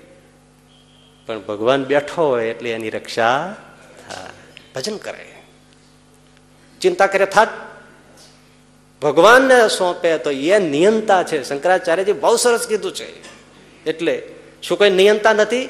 તો નિયંતાને પકડી લ્યો ને. પણ ઘણા હોય ને, કાલે જ રાતે એક જણાનો મને મુંબઈથી ફોન આવ્યો, મને કે અમારો છોકરો છે એને આવી રીતનો પરીક્ષા આપવાની છે તો જરા પ્રાર્થના કરજો અને સરખું થઈ જાય. મેં કીધું એને કયો ને માળા કરે. મને કહે લે,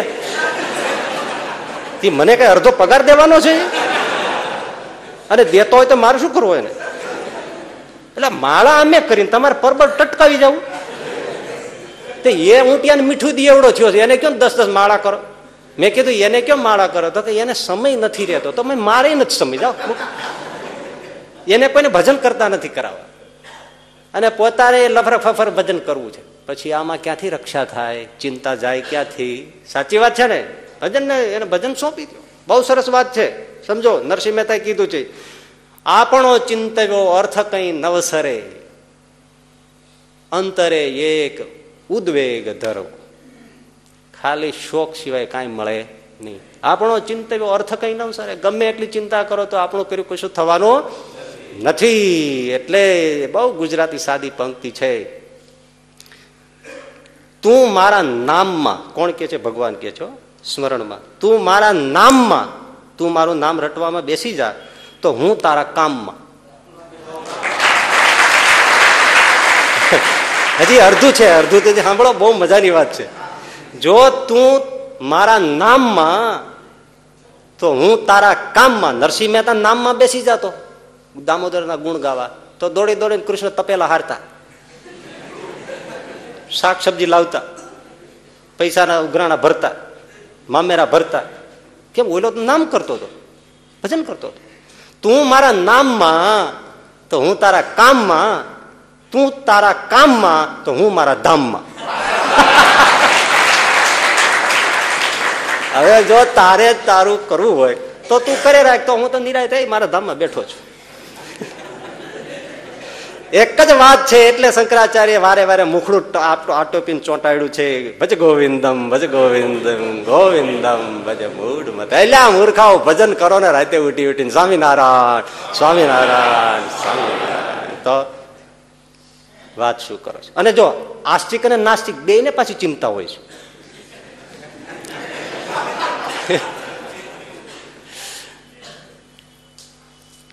અને સાચી રીતે આસ્તિક કે નાસ્તિક હકીકતમાં બેયને હોવી ન જોઈએ. જો નાસ્તિક શું કહે છે? મારું બધું મારા હાથમાં છે. કોઈના હાથમાં છે એવું માનતો જ નથી, એને નાસ્તિક કહેવાય ને. બધું મારા હાથમાં છે, હું કરું એમ થાય, મારા પુરુષાર્થથી બધું થાય. કોઈ ઉપરથી કૃપા કરી દે છે ને આશીર્વાદ દે છે, સાધુ આશીર્વાદ દે, નામ બધું એમ બધું થઈ જાય એમાં અમે કશું માનતા નથી. એવી કોઈ સુપર એવી કોઈ એવી તાકાત હોય એવું અમે માનતા નથી. બસ પુરુષાર્થથી બધું થાય છે, અમારા હાથમાં છે. હવે આપણા હાથમાં હોય તો ચિંતા કરવાનો અર્થ શું? અને જો નાસ્તિક હોય એ શું કે બધું ભગવાનના હાથમાં છે, તો પછી ચિંતા કરવાનું કારણ શું? બધું ભગવાનના હાથમાં છે તો પછી એની ચિંતા કરવાની શું જરૂરી? એટલે આસ્તિક હો કે નાસ્તિક હો, બેમાંથી કોઈ ચિંતા કરવાનું કોઈ કારણ જડતું નથી, છતાં પાછા બે કરે છે. મતલબ શું છે? આપણે ન તો પૂરા નાસ્તિક છે, ન તો પૂરા આસ્તિક છીએ. બહુ મોટી વાત છે ભાઈ, અને હવે ઝીણી ઝીણી જ વાત છે. કેટલાને સમજાય, કેટલાને ના પણ સમજાય, એવી વાત છે. મહાભારતના યુદ્ધમાં ભીષ્મ દાદાએ પછી દસમા દિવસે પછી રાત્રિએ પ્રતિજ્ઞા કરી કે કાલ સવારે સૂરજ અસ્ત થાય ત્યાં સુધીમાં ન પાંડવી પૃથ્વી કરું. પાંચ બાણ સટાચટ ખેંચીને સામે મૂકી દીધા ને એક એકના નામ આપ્યા કે આ યુધિષ્ઠિર માટે, આ અર્જુન માટે, આ ભીમ માટે, આ સહદેવ માટે, નકુલ માટે. હવે એ દોહાની પ્રતિજ્ઞાને બ્રહ્માંડમાં કોઈ તોડી ન શકે. અને જાસૂસો આવીને પાંડવોની છાવણીમાં કીધું કે આવી રીતનું છે. કૃષ્ણને આવીને જગાડીને વાત કરી. ભીષ્મ દાદાએ પ્રતિજ્ઞા કરી લીધી છે કાલ સાંજ થતા પાંચેય પાંડવો પૃથ્વી ઉપર નહીં હોય, ન પાંડવી પૃથ્વી કરું. કૃષ્ણ ઉભા થઈ ગયા, ભારે ખરી કે આ ડોહાએ આ ક્યાં કર્યું? કારણ કે કૃષ્ણ એને આદર આપે ને, ડોહો તો મરે મરવાની ઈચ્છા કરે તો જ મરી શકે એવું તત્વ. અને એને આ કીધું, એક એક બાણ ગોઠવી દીધા. એ ગોઠવેલો પૂરું કરે, એને હથિયાર નહોતા લેવા એવી પ્રતિજ્ઞા કરી હતી કૃષ્ણએ કે હું હથિયાર ધારણ નહીં કરું. તો આને સામે પ્રતિજ્ઞા લઈ લીધી કે હું ભીષ્મ પુત્ર ગંગા પુત્ર ભીષ્મ હોઉં તો દેવકી નંદન હાથમાં હથિયાર ધરાવું, નહીં તારું ગંગા પુત્ર નામ ના કહાવું. આવી પ્રતિજ્ઞા કરે. ભગવાન આરે બથોડા લે, તમે વિચાર તો કરો. હું એને હથિયાર યુદ્ધ મેદાનમાં ધરાવી દઉં, શસ્ત્ર લેવડાવું છું. અને ભાઈ પછી નવમા દિવસે એને જે ઘોર સંહાર માંડ્યો છે. અર્જુનને ફૂજે ને બાણ ચીમથી આવશે, ચીમથી આવશે, ચીમથી જાય છે. બાણ કશું દેખાય જ નહીં. ભગવાન શ્રી કૃષ્ણના પણ બાણ વાગી ગયા અને થોડા આ રુધિરના બિંદુઓ નાની નાની આમ ધારાઓ આવી ગઈ. કૃષ્ણને થઈ ગયો આ ડોહો રેવા નહીં દે, આને હથિયાર નહીં ધારણ કરવાની પ્રતિજ્ઞા હતી કૃષ્ણને. અને છલાંગ મારી અર્જુન કે મહારાજ ક્યાં ભાગો, હવે છરમરો રે તું, આજ રેવા ન દો આ ધોળી પૂણી વાળા માણસને. આ દાદો સમજે છે શું? તે હથિયાર તો શું એની પાસે કાંઈ નહોતું, બધું ઘરે મૂકીને આવ્યા હતા. ભાંગી ગયેલા રથ યુદ્ધના મેદાનમાં એનું પૈડું કેવડું મોટું હોય, એને ઉપાડ્યું આમ ચડાવ્યું અને દોડ્યા. ભીષ્મ દાદા હથિયાર હેઠા મૂકી દીધું અને પગે લાગે, બસ મારી પ્રતિજ્ઞા પૂરી થઈ ગઈ, મારે તને હથિયાર ધરાવવું હતું. કૃષ્ણ ભગવાન આ બાજુ પૈડું ફેંકીને કે આને શસ્ત્ર ન કહેવાય, આ બાજુ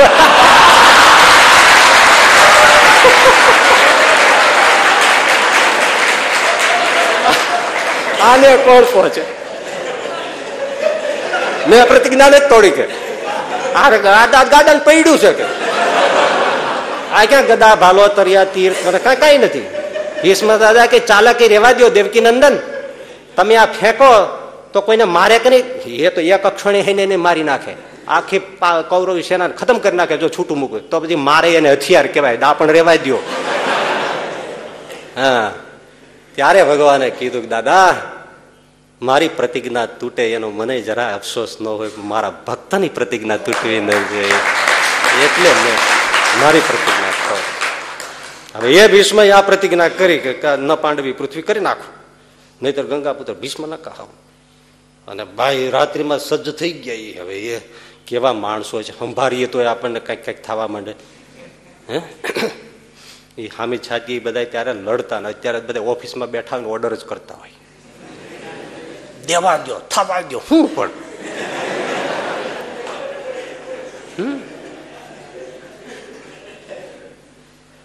તો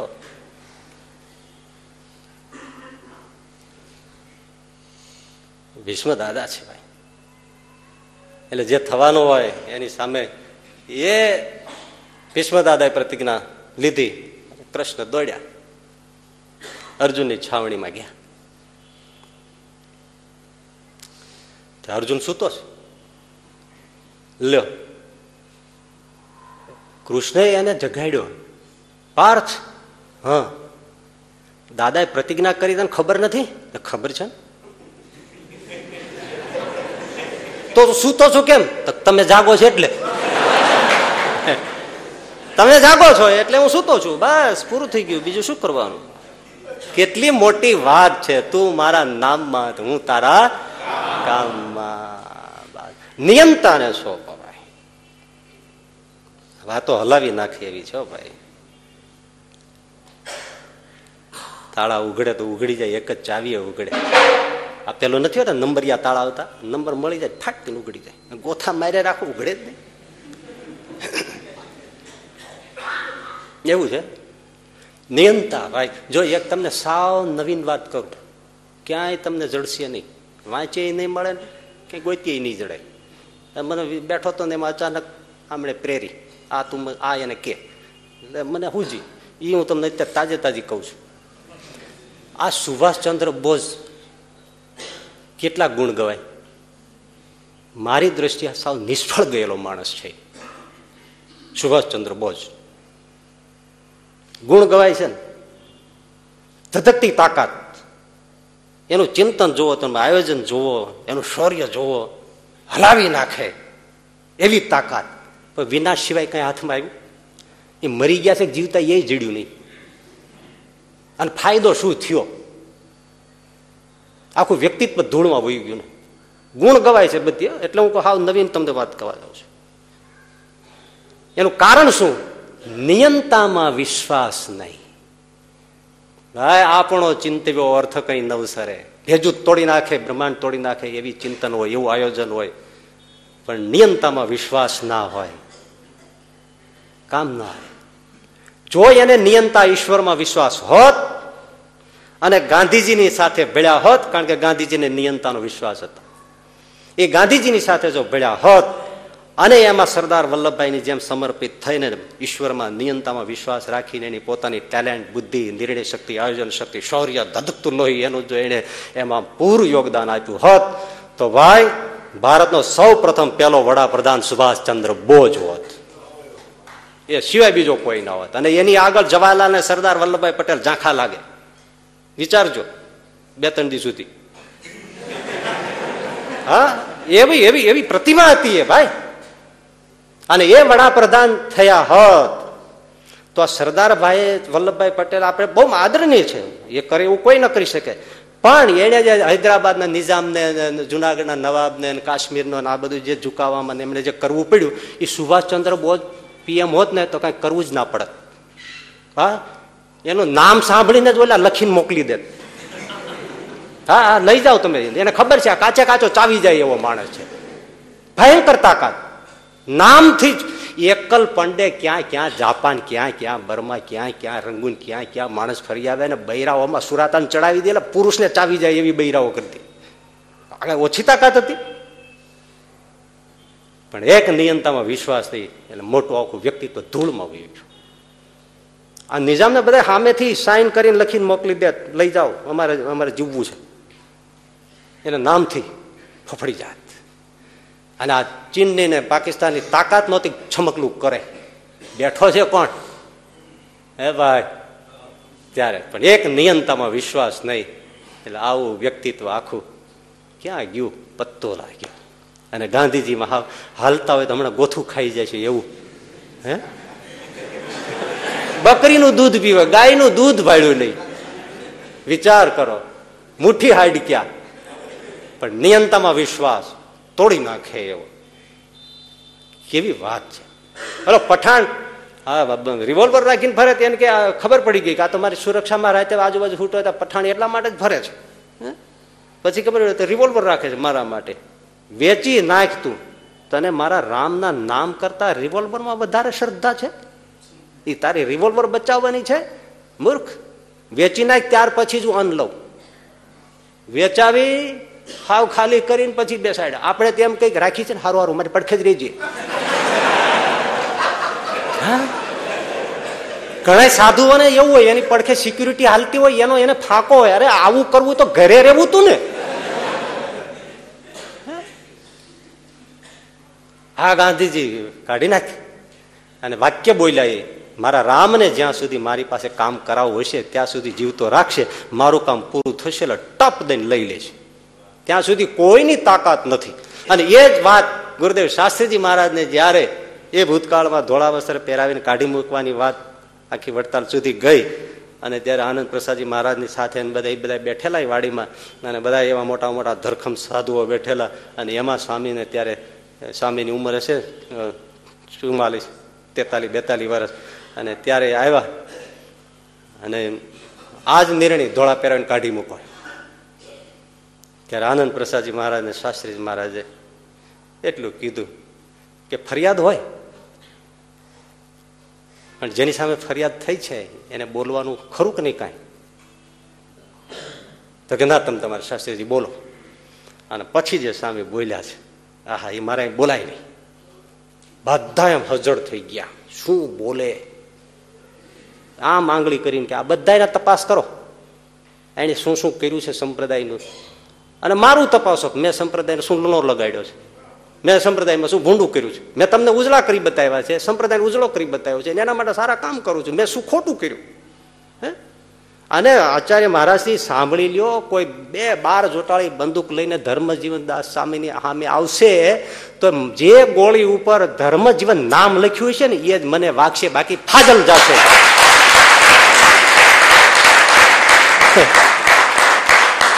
આ આ જો ગાંધીજીનું સત્ય ત્યાં બાજુ એ મારા નામની ગોળી હશે એ જ મને વાગશે, બાકી મને કોઈ મારી નાખનાર નથી. એ તાકાતમાં બોલ્યા છે. આનંદ પ્રસાદજી મહારાજ ઉભા થઈ ગયા.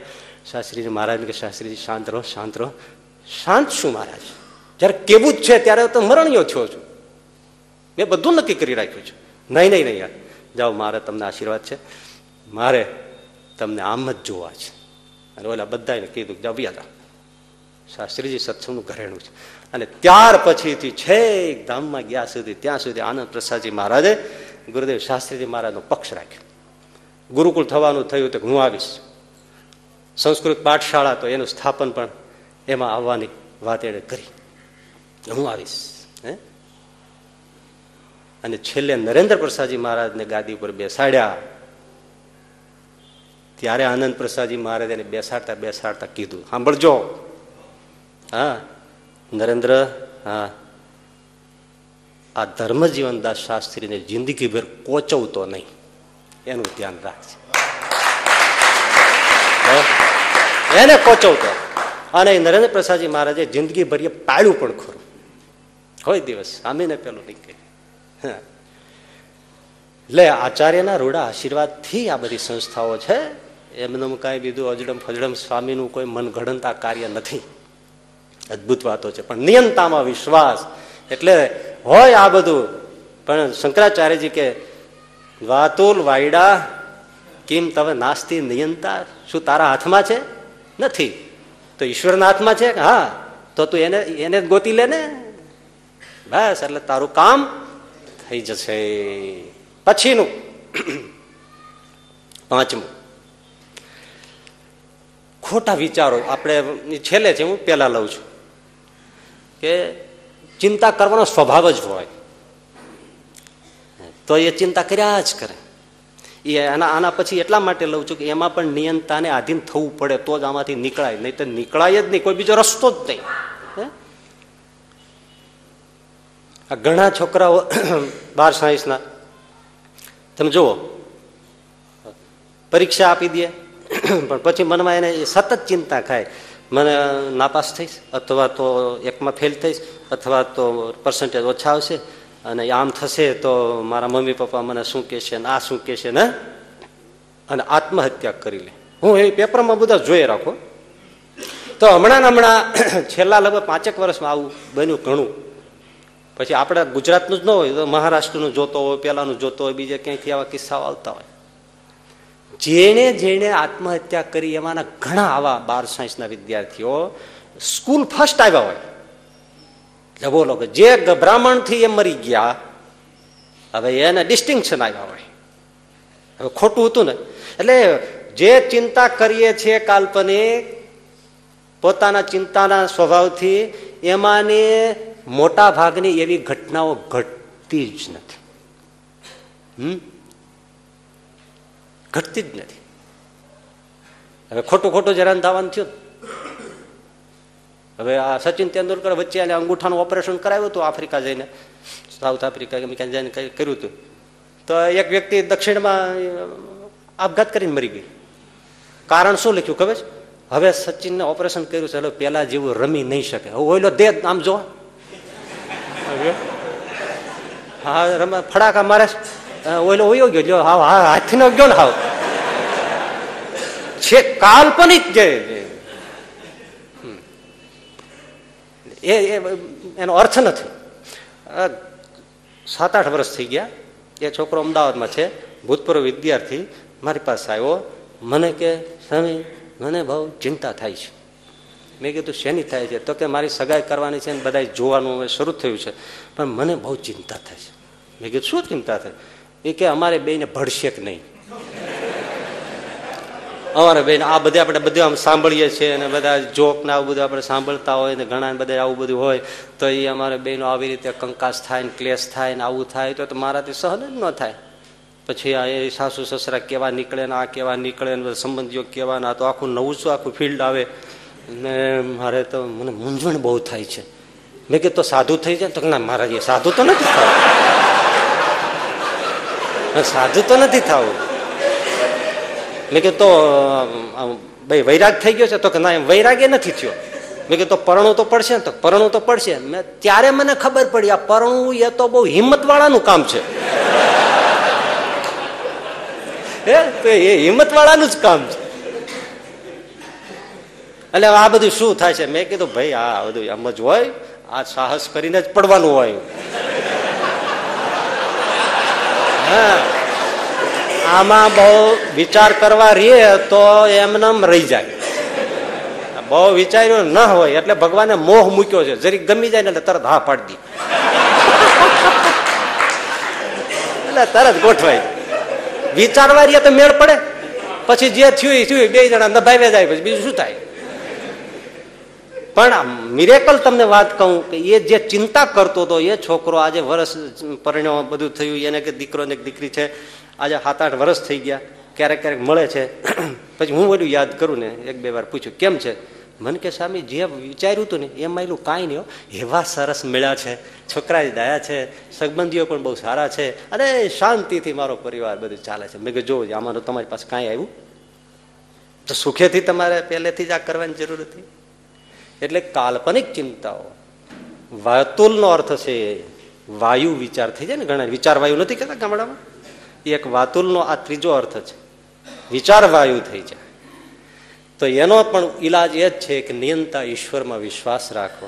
જે થાય તે મારે જે ગમે જગદગુરુ દેવ જગત ઈશને તે તણો ખરખરો ભોગ. અને છઠ્ઠું ચિંતાનું કારણ હતું કે પાપ કરશો, ખોટું કરશો, અનિતિ કરશો તો ચિંતા થશે થશે ને થશે. રાવણ જેવા જયારે ખોટા પગલાં ભરે ત્યારે ચિંતા થાય છે. મહાભારતમાં વિદુર નીતિનો પ્રારંભ ક્યાંથી છે? ધૃતરાષ્ટ્રે અડધી રાતે વિદુરને બોલાવ્યા છે, મંત્રી છે, આમ તો ભાઈ છે, ને બોલાવ્યા અડધી રાતે.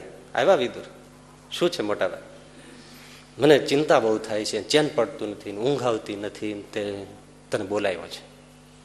પ્રારંભમાં જે વિદુરજી કહે છે કે મહારાજ હું તમને એ કહી દઉં ઊંઘ કેટલા જણાને ન આવે, એમાં તમારું કોઈ કારણ હોય તો તમે ખોલી લો. હા બોલ બોલ બોલ. તો કે જો પહેલી વાત એ છે કે જે દુર્બળ હોય અને એને સબળ બળવાન વ્યક્તિ દબાવતો હોય દબડાવતો હોય તો એ દબાયેલો માણસ હોય ને એને ઊંઘ ના આવે, બરાબર છે. બીજું કોઈને ધન સંપત્તિ બધું જતું રહ્યું હોય તો એને સંપત્તિ ગઈ છે, કંગાલ થઈ ગયો બિચારો, સમૃદ્ધ હતો અને કંગાલ થઈ ગયો, તો એને કોઈ દિવસ પછી ઊંઘ ના આવે, બરાબર છે. સાચું કહે છે હો વિદે. હા પછી એક મહારાજ જે રોગી હોય એને ઊંઘ ના આવે, એને રોગ સુવા ના દે, હા એ પણ સાચું છે. હા અને ભોગી હોય, અત્યંત સ્ત્રી વિષયાસક્ત હોય, તો વિલાસી હોય એને પણ મહારાજ ઊંઘ ના આવે. હો એ સર જો વિદુર કારણ બતાવે છે, તમે જુઓ એક એક ઉપર છે ને કલાક કલાક બોલી શકાય એવા. હા રોગી ના ઊંઘી શકે, ભોગી ના ઊંઘી શકે, અને પછી એમણે એક એક કહ્યું કે મહારાજ ચોર પણ ન ઊંઘે હો, ચોર ને ઊંઘ ના આવે. હા મહારાજ. પછી કહ્યું યોગીને પણ ઊંઘ ના આવે, એ પરબ્રહ્મની આરાધનામાં બેઠો હોય એને ઊંઘ પ્યારી ના લાગે, એ તો એક ઝપકું આવી જાય તો ચૈતન્ય ઉઠીને રડવા માંડે, હાય રે હાય હું ઊંઘને પ્યાર કરું છું, એને ઊંઘ ના હોય. અને મહારાજ છેલ્લું સાંભળી લ્યો, જો આપણે કોઈનું અનિતિનું પડાવી લીધું હોય, દબાવી દીધું હોય તો એને ઊંઘ ના આવે. હા હવે એ દબાવીને બેઠા હતા, આને જવાબ જડ્યો, એ અંધ હતા, ધૂતરાશ, ચૂપ થઈ ગયા ઘડી વાર, પણ પછી વિદુરને પોતાની નીતિ જણાવી છે. એ ગ્રંથ વિદુર નીતિ કહેવાયો છે. ખોટું કરશે કોઈ પણ એને ઊંઘ આવશે નહીં, એને ચિંતા થશે થશે ને થશે. માટે ખોટું કરવું નહીં. ઋતમ વદિષ્યામી સત્યમ વદિષ્યામી ધર્મમ ચર. આ જીવનમાં રાખો, એટલે તો શિક્ષાપત્રી છે. આમાં જે આ પ્રમાણે કહ્યું છે એ જે પ્રમાણે વર્તે. સરદાર વલ્લભભાઈ પણ કહેતા કે સહજાનંદ સ્વામીએ લખેલી શિક્ષાપત્રી એ દરેક ઓફિસોમાં અને સરકારી કાર્યાલયોમાં અને ટેબલ ઉપર જો શિક્ષાપત્રી મૂકી દેવામાં આવે અને એ શિક્ષાપત્રીનું જ પાલન કરે તો દેશમાં પોલીસની જ જરૂર ના પડે.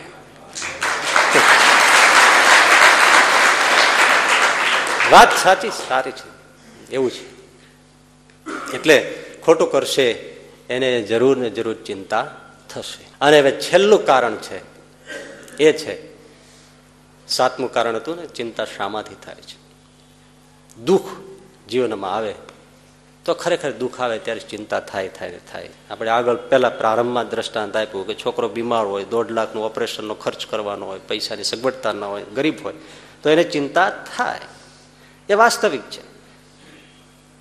પણ એનો ઈલાજ શું એ હવે આજે નહીં, આવતા શુક્રવારે લઈશું. સહજાનંદ સ્વામી મહારાજ